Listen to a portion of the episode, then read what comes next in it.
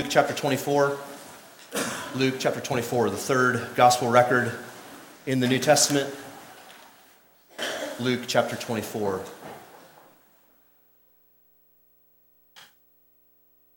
a British pastor by the name of W.E. Sangster who, as he aged, began to lose his voice and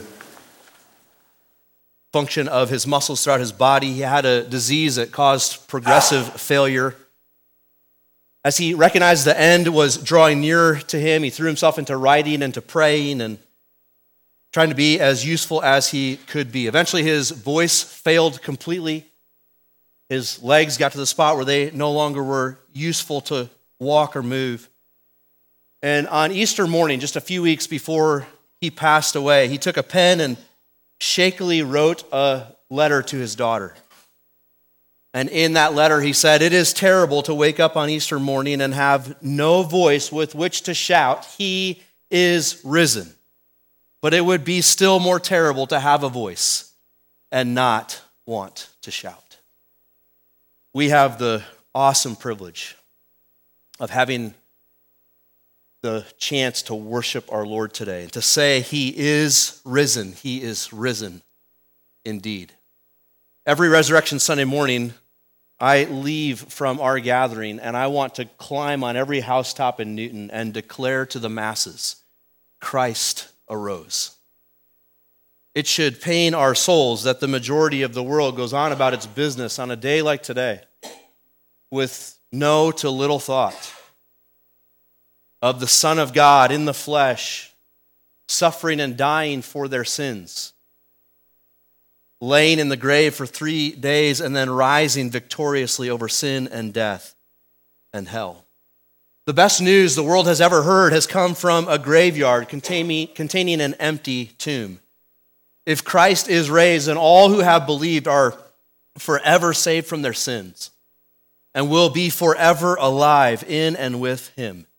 If Jesus Christ be not raised from the grave, then we are of all people the most to be pitied and the most miserable as we stake our eternities on a myth.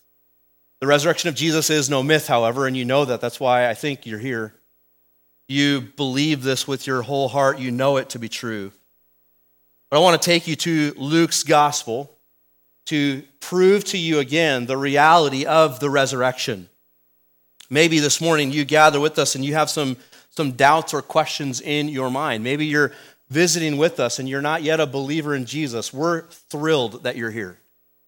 We're so glad you get the, the chance this morning to hear the good news of Jesus dying for sinners and suffering in your place and then rising again victoriously on the third day. It's a bold claim to say that Jesus Christ died under the weight of sin and then rose on the third day. That's, a, that's an extravagant claim. That's a big statement, and it requires extravagant proof. So, if we're going to stake our eternities on this reality of a resurrected Christ, we better be able to prove it. And indeed, we can from Scripture itself. We could go to any of the Gospels. We go this morning to Luke's Gospel. Luke was a trained physician, meaning he was a stickler for the details. He saw things that other people didn't see because he was trained that way. And he was also an avid historian. He, he did a ton of research to put his book together, interviewing hundreds of eyewitnesses of the resurrected Lord. And he writes down those details in this book that we hold in our hands this morning. He comes to Luke 24 to the resurrection account and he gives us overwhelming evidence that Jesus truly and really rose from the grave. The section in Luke 24 that I want to focus our attention on for a few minutes is Jesus coming to his 11 disciples at the end of Resurrection Sunday. It's the end of the day. They have spent the day in fear and worry, and here Jesus appears in their room. Earlier in the chapter, Luke told us about what happened earlier in the day that the women had gotten up early to go and prepare the body of Jesus for the full burial with the spices that they had prepared. But when they arrived, they saw the stone rolled away from in front of the tomb and the body of Jesus was gone. And Two angels immediately appeared to them and told them, He's not here, He's risen, just as He said. Go and tell His disciples that He has risen. And so they rush to tell the disciples. And as they do, Luke tells us in verse 11 of chapter 24 that the disciples thought these were idle tales, that they were making stuff up, that they could not believe the good news. Peter and John, however, of the 11, got up and ran to the tomb. Entering in, they saw the grave clothes and no body. They saw the face cloth that would have wrapped the face of the dead body of Jesus, wrapped and put in its neatly in its place. The other gospel records tell us of Jesus appearing to, to Mary Magdalene first, and then to the other women. And then uh, we're told in verse 34 of our chapter, and again in 1 Corinthians 15, that Jesus appeared to Peter at some point on Resurrection Sunday. But Luke only tells us about his appearing to two other disciples. And that's to the two disciples on the road to Emmaus, a town just to the north of Jerusalem. As he appears to those two disciples, you, by the way, should take time later today to read through that text. Read that account of Jesus appearing to the disciples on the road to Emmaus and let your heart be stirred with how Christ condescended to their level and explained to them the scriptures, how he opened the scriptures to them, proving to them that he, Jesus, was the fulfillment of everything said in the law and in the prophets and in the Psalms, the writings of the Old Testament. He then, the text says, opened their eyes so that they could see and understand that the one explaining this to them was Jesus himself. And as soon as they recognized him, he was gone from their presence, Luke says. Well, that guaranteed by Jesus' wisdom that those two disciples in Emmaus would get up and go to Jerusalem. And that's exactly what they did. They rushed back to Jerusalem to the upper room to talk to the disciples of Jesus to say, not only has he appeared to the women, not only did he appear to Peter, but listen, we just talked to him. And he explained to us the scriptures. And that's what's happening as we come to our text in Luke 24. I'm going to start reading in verse 35 and I'll read down through verse 49. Then they, the they there are the two disciples from Emmaus. Then they told what happened on the road, how he was known to them in the breaking of the bread. And as they were talking about these things, Jesus himself stood among them and said to them, Peace to you. But they were startled and frightened and thought they saw a spirit. And he said to them, Why are you troubled, and why do doubts arise in your hearts? See my hands and my feet, that it is I myself. Touch me and see, for a spirit does not have flesh and bones, as you see that I have. And when he had said this, he showed them his hands and his feet. And while they still disbelieved for joy and were marveling, he said to them, Have you anything here to eat? They gave him a piece of broiled fish, and he took it and ate before them. Then he said to them, these are my words that I spoke to you while I was still with you, that everything written about me in the law of Moses and the prophets and the Psalms must be fulfilled.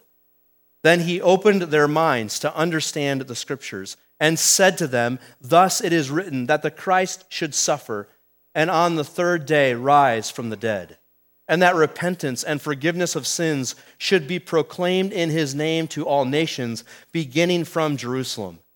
You are witnesses of these things.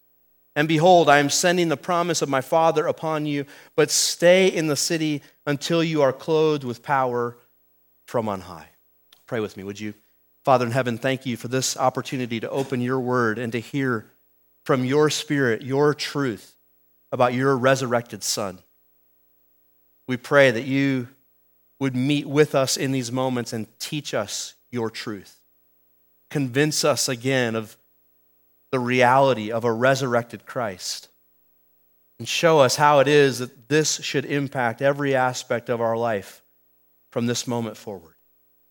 We pray especially for those in the room who don't yet know the forgiveness of their sins through Jesus.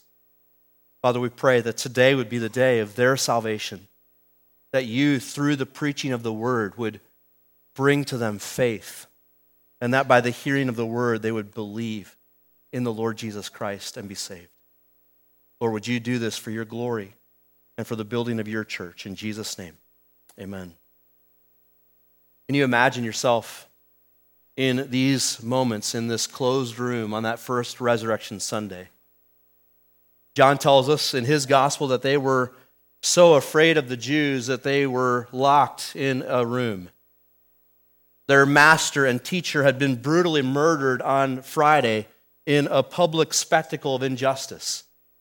These men assumed they were next on the hit list, and that was a right assumption. That their names were the next ones that would be brought out and crucified publicly. They had been hearing rumors all day of an empty tomb. They had had some come in and out saying Jesus is alive. The women had caused quite a stir early in the morning. Peter and John had gone and seen it for themselves, but now here they are at the end of the day, still unsure, still disbelieving, still not sure what to make of it all. They can't put the pieces of the puzzle together in a way that makes sense to them, and they sit there wallowing in their confusion. Now, two more disciples near the end of the day, in the dark of the evening, two more disciples come running into the room and pronounce to them they have just seen the resurrected Christ. Matthew tells us they still did not believe. They still did not believe, even when the two from Emmaus says, We just talked to him. In fact, it seems that they would not believe unless Jesus himself came and made the case. And indeed, he does. Really, this is an astounding display of these disciples' frail humanity. And we're just like them if we're honest. For the last three years, they had lived with and seen Jesus in ways no one else had. No one, not the women, not the two disciples from Emmaus, no one more than these 11 had more proof of Jesus' Jesus' deity no one had heard more often or more clearly Jesus' own claims I'm going to go to Jerusalem and I'm going to die and I'm going to be in the grave and then I'm going to raise on the third day. No one had heard that more. No one had seen more supernatural displays of the power of this man they called Jesus. Even seeing him raise several people from the dead. No one had more reason to believe without seeing than these men. And yet, here they sit in fearful doubt. Enter Jesus. What a glorious expression of his humble condescension to us. To enter into their room filled with doubt, to show compassion and mercy to them, and to prove to them that he is indeed the resurrected one. I want to walk you through the text this morning quickly and show you how Jesus gives them seven proofs of his resurrection. He, he proves to them in seven, seven different ways in this text that he did indeed rise from the dead. And I say to you, who better to make the case than Jesus himself? Angels are great, that'd be amazing. Other disciples, that'd be cool. But how much better to have Jesus standing before you to say, listen, here I am. I rose from the dead. He makes the case first by coming in peace. Did you notice that as he approached them in verse 36, how he speaks to them? The room's a hotbed of, of speculation and doubt. Jesus enters the room in miraculous fashion. He doesn't knock on the door and wait for them to let him in. He enters the room miraculously and is just there in the middle of them. And he says to them, Peace to you. Now, you might read that in your Western mind and think he's just giving a, a Jewish greeting, like he's saying, Hi, how you doing? That's not what he's doing. He is expressing to them something that he alone could express to them in these moments. He's coming to them as the one who had just finished the work on the cross to pay for their sins and purchase their peace. He's coming to them as the, the one who has guaranteed that they will forever have peace with God. And he's coming to men who did not deserve peace with God. Just three days before, these men had seen Jesus arrested and taken away into a whole trial of injustice, and they ran away to save their own skin. One of them, even trailing behind, staying somewhat close, but not too close, was pressed three different times. You know him too, don't you? And three times he said, I do not know the man. I do not know the man. Are you kidding me? I do not know the man. It's to this group of men that Jesus comes and appears. Notice he doesn't come in with condemnation and judgment. He doesn't come with words of accusation and of his own unbelief at their unbelief. How could you not believe? He doesn't say that. He doesn't even rebuke or correct them in the moment. Rather, he brings them what they need most in this moment, and that is the peace of God. And it is a peace that only Jesus can bring. It's a peace that he alone purchased with the price of his own shed blood.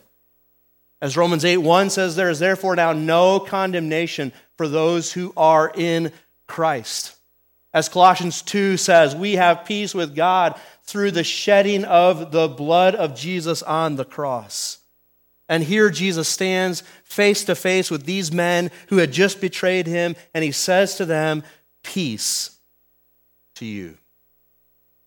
It is, in fact, the resurrection of Jesus from the grave, which is the guarantee of our peace with God. So, how is it that we know that we have peace with God. And I ask you specifically, individually, you, how do you know that you have peace with God? That is the most significant question upon any human heart in any generation and in any place. Because your greatest problem is that you are at war with God, that you have declared yourself independent from your Maker that you know better than him and you've gone your own way, and that is your greatest problem.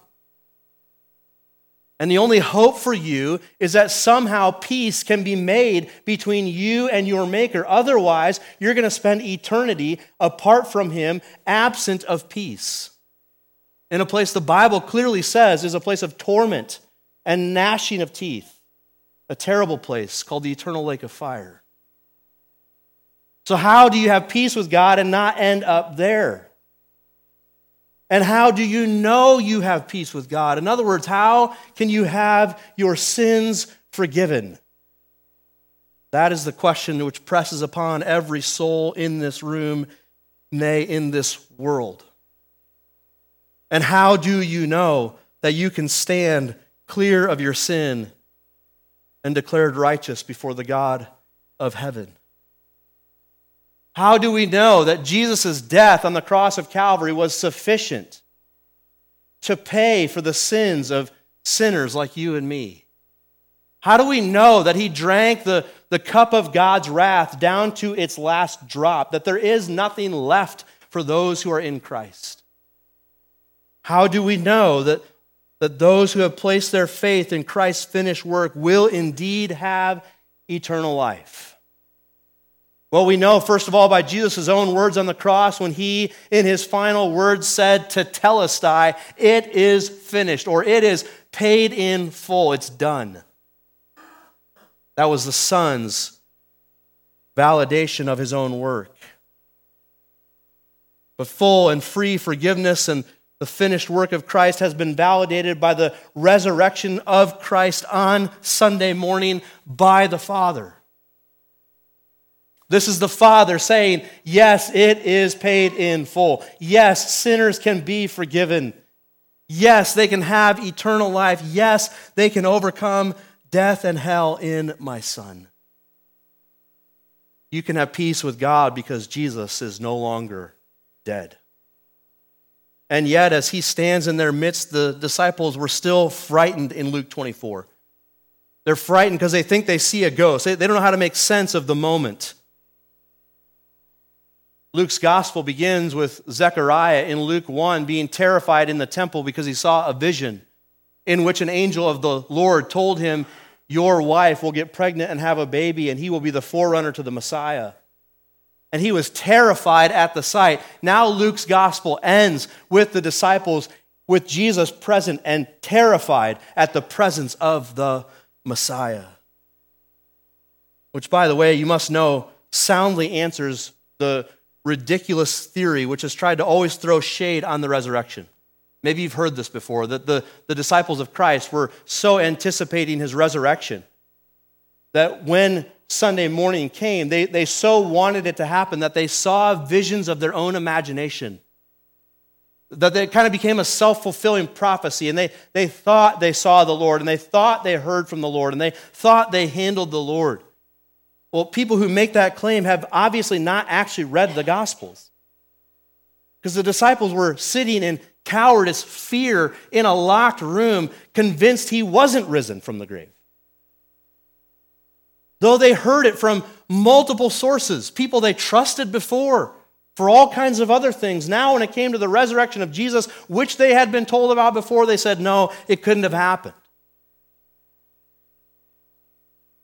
Indeed, Christ now stands before them and convinces them that he has risen from the grave. He brings them peace and convinces them he is risen.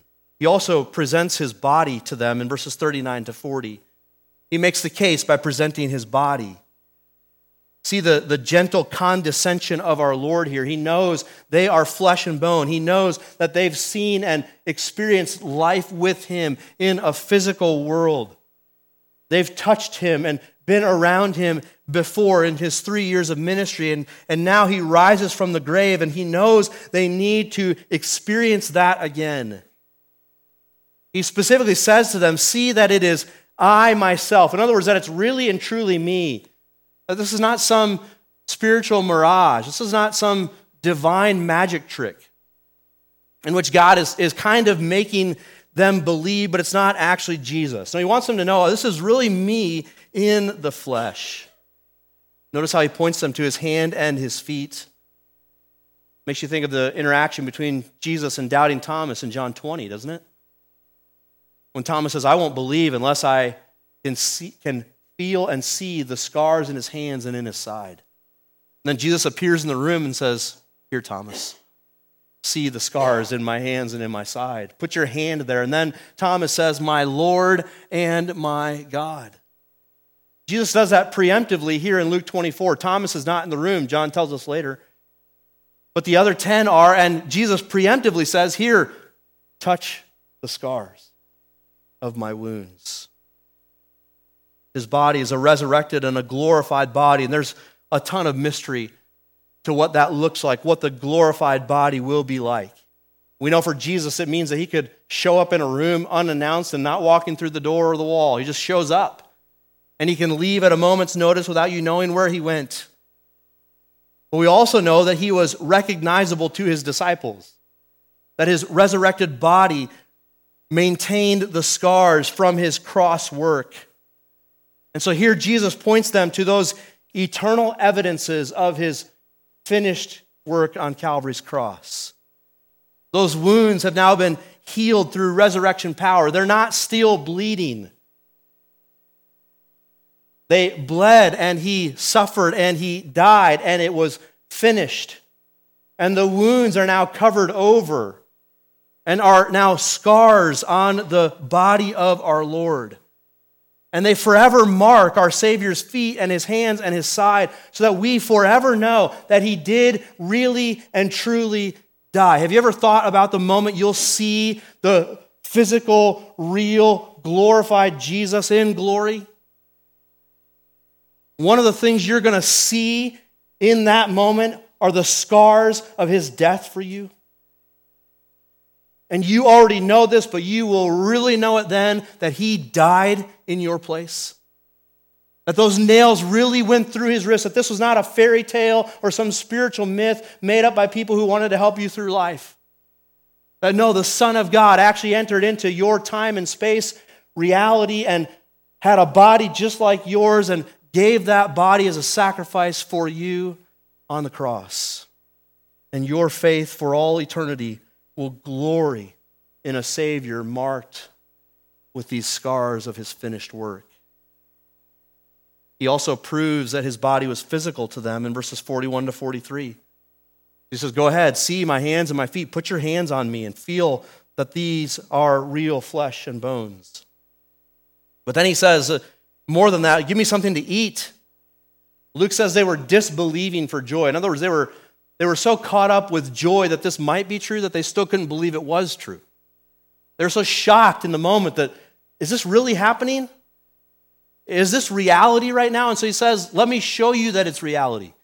Do you have something for me to eat? And they give him a piece of broiled fish, and he takes the broiled fish in their presence and, and eats it and swallows it down, proving to them that he has a physical body. He's not a ghost or an apparition or a figment of their imagination. They're not seeing a vision, they're not in some higher spiritual plane. This is real and true, and he's physically raised from the grave and physically eats in their presence.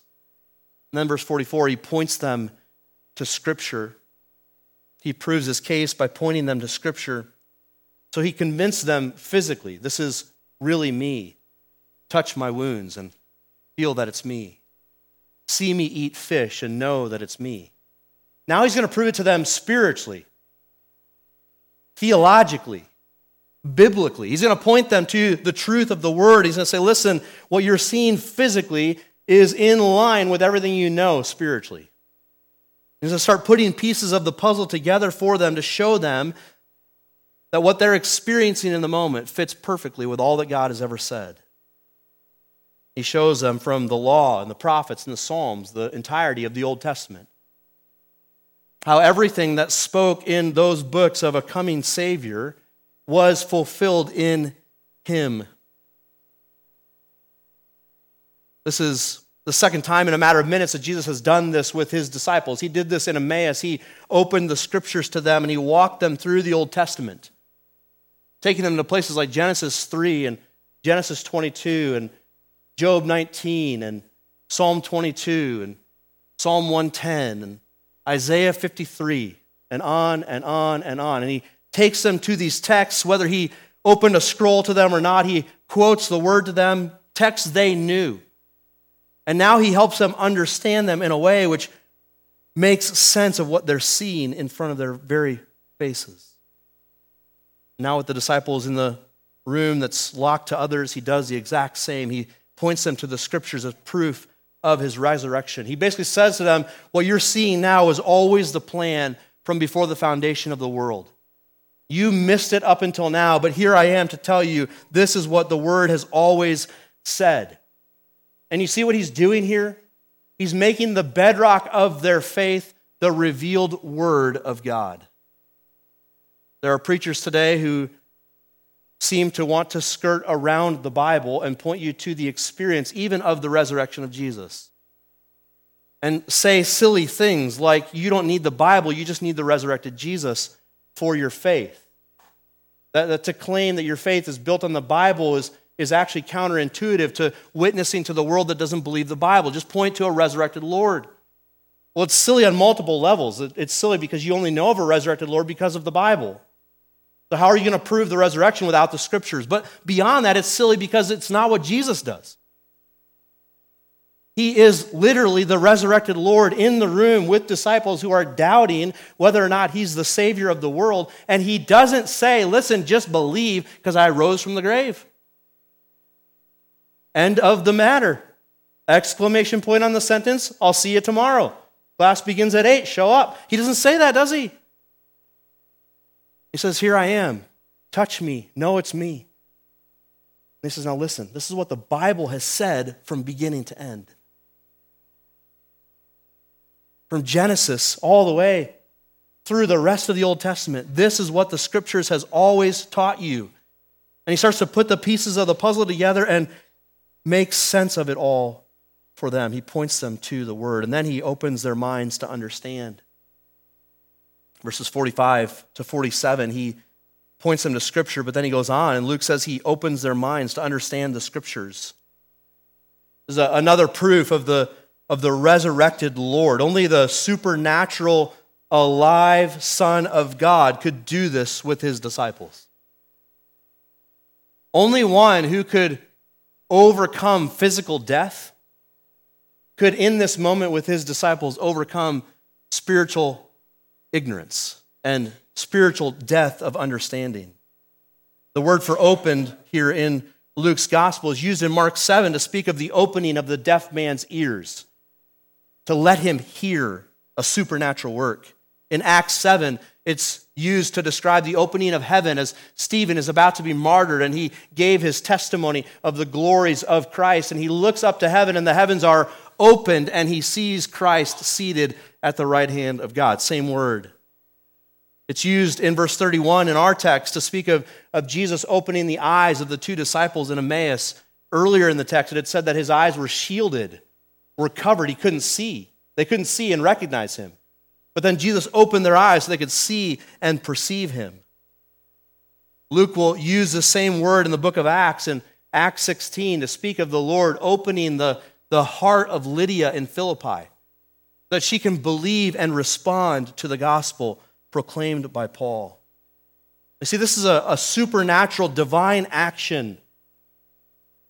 He just told them in verse 44 that this is what the scripture says. Everything you're seeing is in line with that, but now he's he opens their minds to grasp it that the Christ, the Messiah, should suffer and on the third day rise from the dead. Notice what else he says to them as he opens their minds to the scripture. He says that repentance and forgiveness of sins should be proclaimed in his name to all nations, beginning from Jerusalem. Where are these disciples when he says that to them? They're in Jerusalem. Where did our Lord die? Just outside of Jerusalem. Who killed him? The chief priests and leaders of the religious sect in Jerusalem had all the power. Why did they kill him? Acts 2 says because they were sinfully rebellious and they hated him. They rejected all that he said that was true about him. So these are sinful men in power in this city. And Jesus says, Because you've seen me and I'm opening the scriptures to you, you are going to go and proclaim to those sinners who nailed me to a cross and killed me that there is forgiveness of sins and repentance and peace available. And you're going to start in Jerusalem. It's an astounding, astounding statement. And that would only happen if they themselves had their hearts and minds open to the truth of the gospel. Jesus is helping them put the pieces of the puzzle together in their minds. He's, he's helping them to grasp how they all fit the present reality of the resurrected Jesus. And he's showing them that from beginning to end, it all comes together in him. And friend, this can only happen if God in his kindness helps you to understand. 1 Corinthians 2, verse 14, the text says, The natural person does not accept the things of the Spirit of God for they are folly to him, and he is not able to understand them because they are spiritually discerned. Apart from God's grace upon you, giving you spiritual discernment, you cannot understand or make sense of the message of Jesus and of the gospel. That's what Christ here overcomes in these men. He's, he's giving them that discernment, helping them to understand and to believe. And this, I say already, I say again, is proof of his resurrection. Only Jesus could do that. Only the resurrected Lord could make that case. And then he makes the case to them further by commissioning them to service. Verse 48 is the smallest of the Great Commission statements in the Gospels. Matthew is two to four verses, depending on where you slice it. Mark's is a couple of verses. John is a couple of verses in a couple of different places. Luke is one verse, verse 48, in which Jesus says to them, You are witnesses of these things. You are witnesses of these things. You will go and tell others about the truth of these things. We know from Matthew's gospel and John's gospel, we know from Luke's second book, the book of Acts, that Jesus said more than this. That he said, You'll be witnesses for me in Jerusalem and in Judea and in Samaria and to the uttermost parts of the earth. And really, if you think about that, that's a, a bold command, right? Here's 11 men who, in this moment, sit fearfully in a locked, closed room, showing all the signs of, of spiritual wimpiness you could imagine. And it's to them, Jesus says, You are my witnesses of these things to the then known world. You'll go everywhere and tell all people this glorious good news. You say, well, that's a statement of authority. It's a statement of command. Absolutely. It's a commission, after all. He's commissioning them to service. You're going to go do this. But it's not just a, a statement of authority, is it? It's a statement not just built on Jesus is God in the flesh. It is built on that for sure. But it's a statement built on the conviction that Jesus rose from the grave. That he is indeed the Son of God who came out of the tomb. Because if they hadn't seen that, they knew before that Jesus was the Son of God. Had he told them before the resurrection they were going to go be witnesses, it would have had much less power upon their heart. But now he says, You will go be my witnesses because he himself has raised from the grave. In this moment, they sit fearfully behind locked doors. As you turn the page to the book of Acts, you see these men go forth from this room.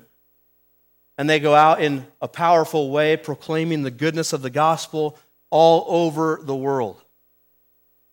The book of Acts says they turned the world upside down. Well, what happened to them? What changed them from the fear of Luke 24 to the courage of Acts 4? Two things. They saw the resurrected Jesus. And then the spirit of that resurrected Jesus came upon them in Acts 2, empowered them to be the witnesses that God had called them to be. But they were convinced that Jesus was the Messiah. And if you are convinced that this is true, and to whatever level in the moment you're convinced this is true, you also will be a bold witness for our Lord. It is in those moments of, of fear of man that you have your eyes upon others or upon yourself or upon the shame they might heap upon you, that you stay quiet or resist from saying, Listen, your only hope is Christ alone.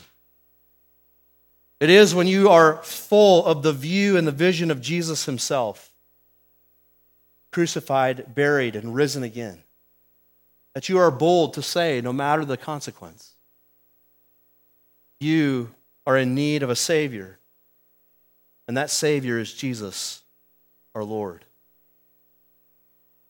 In the 1800s, two Scottish Presbyterian missionaries headed to the South Pacific to the New Hebrides Islands, filled still with savages and cannibals. These two missionaries landed on the shore of one of those islands and before the boat that dropped them off could even get out of harbor, those two men had been killed and eaten by the cannibals. This word obviously came back to Scotland, and everyone in the churches was afraid of what might happen to whoever would go next. John G. Paton was impressed upon by the Lord that he must go. Well meaning people within the church tried to dissuade him, and one elderly man in particular warned him if you go, you will be eaten by cannibals. To which Paton replied, I confess to you, sir, that if I can but live and die serving and honoring the Lord Jesus, it will make no difference to me whether I am eaten by cannibals or by worms. And in the great day, my resurrection body will arise as fair as yours in the likeness of our risen Redeemer. What was it that compelled John Paton and his wife, who died within months of them arriving on the island? Remarried, and his second wife went with him back to this horrific, difficult spot where he served faithfully for decades, and almost the entire island was converted to Christ. What compelled our brother to take his life into his own hands, to go into what others thought was sure death? What compelled him was a high vision of the resurrected Christ. For what can man do to you, beloved? Mock you? Beat you? Kill you? All the sooner to gain glory with our Lord. All the sooner to know the resurrection power of Christ. So, beloved, I trust you understand that this conviction about the resurrected Jesus is key to your sacrificial and faithful service to Christ. You don't need to go to the New Hebrides to walk in resurrection power and resurrection conviction. God has called you to the life before you and to the obedience He has laid in your path, the people He's entrusted to relationships with you, and He expects you to walk forward, not in your own strength, not convinced of your own ability, not peddling your own truth, but walking in the power, the truth, and the grace of a risen and resurrected Christ. Jesus also convinces them of his resurrection by promising his spirit in verse 49. He says, I'll depart, I'm going to leave, and I'm sending the promise of my Father upon you, but stay in the city until you are clothed with power from on high. We've talked a lot about this in, the Gospel of John. This is Luke's version of which John spends a lot more time on. And Jesus says, I'm departing from you, I'm returning to the Father, but I will send my Spirit to empower you to be my witnesses. Wait in Jerusalem until my Spirit comes, and then go forward in that power and turn the world upside down with the good news of a risen Lord. Friend, a, a dead Jesus, still in his tomb, cannot make nor fulfill that promise. But because he is alive, because the grave could not hold him, because death could contain him no longer, he stands in their presence and says to them, Listen, I'm sending my living spirit upon you, and he will empower you to bring life to a dead world. These are eternally transforming realities for the disciples, for every disciple in every age. I wonder this morning, friend, are you doubting in your unbelief? Having heard truly and clearly the message of the gospel of Christ, do you wallow in disbelief like the disciples in this room? I point you to this text and I say to you, Jesus comes to you and says, Peace to you. Offering to you eternal peace with your eternal God through the perfect work of his eternal Son. Will you, by faith, receive this gift of salvation? Will you look upon Jesus today and live for all of eternity? I wonder for you, brother or sister, as already a disciple, do you identify with the fear of these men in this room? The world pressing in, threats to your faith around every corner, unknown realities lurking outside the four walls of this room. Can you see yourself in these men shaking in doubts and fears? I say to you, see our Lord coming to you and saying to you, Peace to you. See that it is I myself. I have risen from the grave. And I explain to you, Jesus says, the, the scriptures now go and tell. I wonder, is your life, beloved, in a state of apathy or spiritual confusion, one in which you're not sure you care all that much to serve and honor and know Jesus. I say to you, Jesus comes from Luke 24 in his resurrection power and proves to you this is no myth. This is no divine magic trick. This is a life altering reality for all who are in Christ. And so, as Paul says in Romans 6, you are crucified with Christ, you are buried with Christ, and you are raised with Christ. Therefore, reckon it to be so. And say no to the flesh and say yes to God and obedience to Him as you walk by grace through faith. May God help us. Let's pray. Father in heaven, thank you for the power displayed through the resurrection of Jesus our Lord. Thank you for the confidence we have in our faith, knowing, knowing that it is finished. We pray again for those among us who do not yet know this peace with you through your Son. Lord, I pray that your Spirit would convict them of sin and of righteousness and of judgment and that you, through the preaching of your word, would bring them to belief in Christ alone to save them. Lord, I pray for the brother and sister among us who is most struggling in doubts or fears or apathy about following you. Lord, I beg of you to convince them yet again of the reality of a resurrected Jesus and the peace and the commission given because of him. Father, would you do your work through your word for your glory? In Jesus' name, amen.